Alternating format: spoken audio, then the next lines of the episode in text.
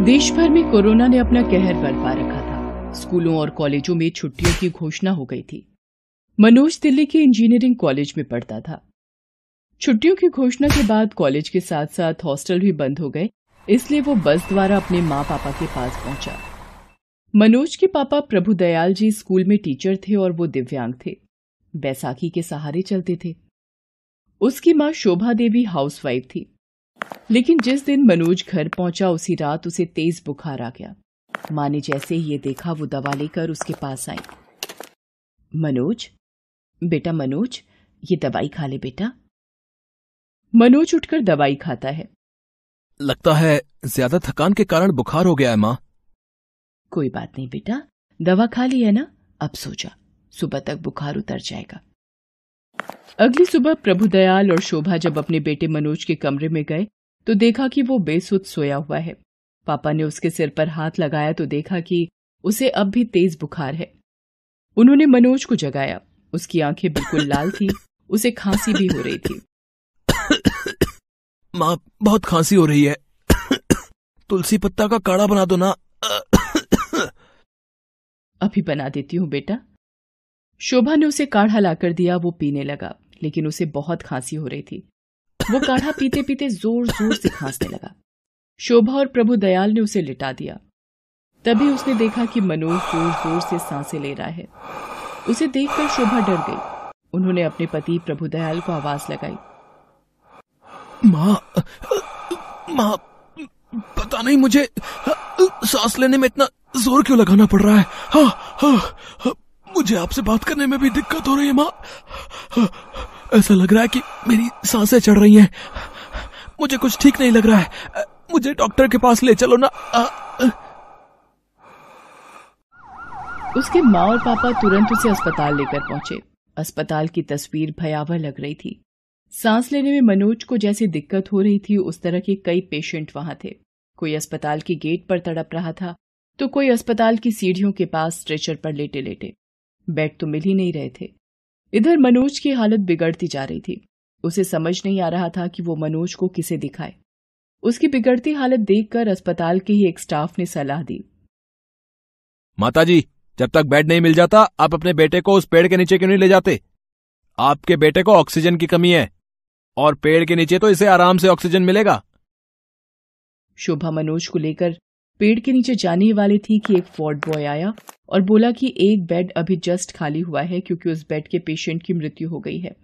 आप अपने बेटे को उस बेड पर लेकर चलिए। वे उसे लेकर बेड पर पहुँचे। डॉक्टर ने उसका चेकअप किया और साथ खड़ी नर्स को कहा सिस्टर इस पेशेंट को तुरंत ऑक्सीजन लगाओ। इसका ऑक्सीजन लेवल बहुत गिर गया है। कभी भी कुछ भी हो सकता है. उसके बाद डॉक्टर ने बाहर से एक इंजेक्शन शोभा को लाने को कहा। देखिए माताजी ये इंजेक्शन जल्दी से लेकर आइए। आपके बेटे को ये लगना बहुत ज़रूरी है।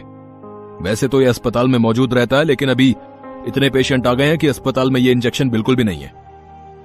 प्रभुदयाल इंजेक्शन लाने जाना चाहते थे, लेकिन शोभा ने उन्हें कहा, आपको भाग दौड़ में दिक्कत होगी, आप यहीं बैठिए, मैं लेकर आती हूँ इंजेक्शन अस्पताल के बाहर बहुत सारी दवा की दुकानें थी। हर दुकान पर लोगों की भीड़ थी। शोभा भीड़ में जगह बनाती दुकान के काउंटर पर गई। और उसने वो इंजेक्शन मांगा। उसकी बात सुनकर दुकानदार उसे ऐसे घूरने लगा कि जैसे उसने पता नहीं कौन सी अजूबा चीज़ मांग ली। क्या माता जी आपको पता है इस इंजेक्शन की इतनी डिमांड है कि ये रातों रात ऐसे गायब हो गए जैसे धरती से डायनासोर आप कहीं और पता कीजिए। शोभा कई दुकानों में गई लेकिन सभी जगह उसे ना ही सुनने को मिला। इस दुकान से उस दुकान तक भागते भागते वो थक भी गई थी और उसका मन एक अजीब सी घबराहट और बेचैनी से भर गया था। उसी क्रम में उसने एक दुकान के बाहर उस इंजेक्शन के बारे में कुछ लोगों को बात करते सुना। एक तो इतना दुख भरा समय है और इस समय इंजेक्शन और दवा वाले कालाबाजारी कर रहे हैं। कहाँ से मैं लाऊं ये इंजेक्शन अरे भाई ये इंजेक्शन दुकान पर नहीं मिलेगा। लोगों ने कालाबाजारी शुरू की इसलिए शहर के कलेक्टर साहब के ऑफ़िस से इंजेक्शन लोगों को दिया जा रहा है। शोभा ने जैसे ही ये सुना वो कलेक्टर साहब के ऑफ़िस पहुँची। लेकिन ये क्या? उनके ऑफ़िस के बाहर लंबी लाइन लगी हुई थी। लगभग सभी लोग किसी तरह उस इंजेक्शन को जल्दी से जल्दी लेकर अपने पेशेंट के पास पहुँचना चाहते थे। शोभा धीरज रखकर लाइन में खड़ी रही।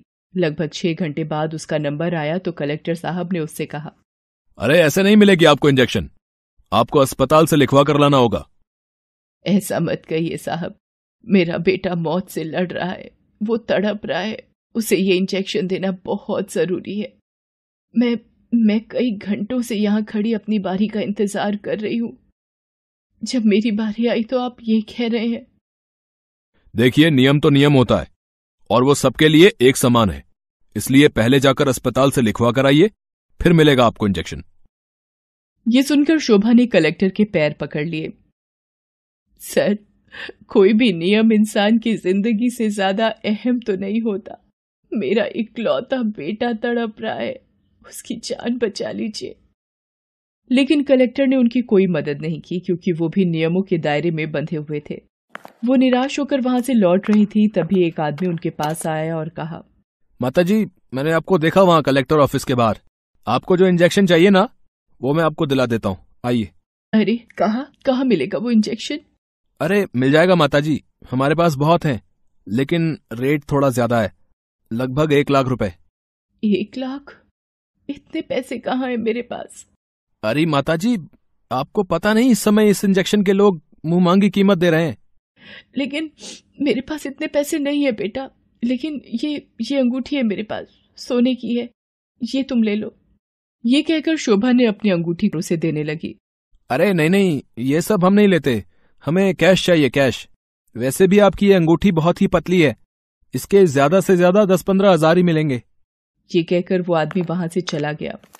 शोभा उसे जाते हुए देख रही थी और सोच रही थी, लोग कह रहे हैं कि ये बीमारी जानलेवा है। ये बीमारी जानलेवा नहीं है। जानलेवा तो ऐसे लोग हैं जो ऐसी विकट घड़ी में भी पैसे कमाने में लगे हैं। शोभा अस्पताल की ओर चल पड़ी, लेकिन उम्मीद की एक किरण फिर उससे टकरा गई। जब रास्ते में उसने कुछ लोगों से सुना कि वो इंजेक्शन एक पुरानी सी फैक्ट्री के पास मिल रहा है और उसकी कीमत सिर्फ़ तीन हज़ार रुपए ली जा रही है शोभा के पास पाँच हज़ार रुपए थे। वो तुरंत भागी भागी उस फैक्ट्री के पास पहुँची। लेकिन जैसे ही वो फैक्ट्री के पास पहुँची उसे वहाँ भी भारी भीड़ दिखाई दी। लेकिन वो भीड़ लोगों की नहीं थी, वो भीड़ पुलिस वालों की थी। शोभा वहाँ खड़े एक इंस्पेक्टर के पास गई और कहा, क्या हुआ है साहब यहाँ? यहाँ इतनी भीड़ क्यों है? देखिए ना, मेरा बेटा बहुत बीमार है। मुझे पता लगा कि ये इंजेक्शन यहाँ मिल जाएगा। ईश्वर के लिए आप वो इंजेक्शन मुझे दिलवा दीजिए ना। बहुत दुआई देगी ये माँ आपको। माता जी आप गलत जगह पे आ गई हैं। ये लोग नकली दवाएँ और नकली इंजेक्शन बेच रहे हैं। उससे पेशेंट को लाभ क्या होगा? उल्टे उसकी जान पर बनाएगी। हमें इन बदमाशों का पता लगा। इसलिए हम यहाँ छापा मारने आ गए हैं। शोभा का सब्र जवाब दे गया। वो फूट फूट कर रोने लगी। तब इंस्पेक्टर ने कहा अरे माता जी आप परेशान मत हो। आप मेरे साथ आइए। मैं ये इंजेक्शन आपको दिलवाता हूँ। इंस्पेक्टर ने इंजेक्शन की व्यवस्था करवा दी। शोभा उसे लेकर भागी भागी अस्पताल पहुँची। वो अस्पताल में अपने बेटे के बेड के पास पहुँची तो देखा कि उसके बेटे का शरीर सफ़ेद कपड़ों से ढका हुआ था। प्रभु दयाल जी एकदम शून्य से वहाँ थे। शोभा के हाथ और पाँव थर थर कांपने लगे। उसने सफ़ेद कपड़े को हटाया तो देखा कि उनका इकलौता बेटा मनोज मृत पड़ा है। एक माँ को आज बहुत देर हो गई थी। इंजेक्शन और दवा की ऐसी बुरी व्यवस्था ने एक माँ का इकलौता बेटा छीन लिया था। मनो मनोज, बेटा मनोज, तू कैसे चला गया बेटा? मेरा इंतज़ार नहीं किया तुमने। तुम्हारी माँ आ रही थी बेटा। थोड़ी देर हो गई बेटा। थोड़ी देर के लिए इतनी बड़ी सजा अपनी माँ को मत दे, मनोज। शोभा ने अपना बेटा खो दिया। दवाओं की कालाबाजारी करने वाले इस भयानक संकट के समय भी कागज़ के टुकड़ों के लिए लोगों की जान से खिलवाड़ कर रहे हैं। ये जानते हुए भी कि कुछ भी यहाँ नहीं रहेगा।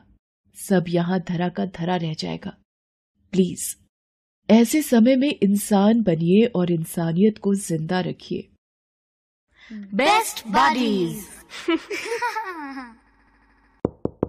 hello friends thanks for watching this video अगर आपको ये वीडियो पसंद आया है तो प्लीज़ लाइक सब्सक्राइब कमेंट्स करें इस वीडियो पर। और हाँ शेयर करना भी ना भूलें। और भी मज़ेदार वीडियो देखने के लिए नीचे दिए गए बेल आइकॉन को दबाएँ। देखते रहिए। Best buddies.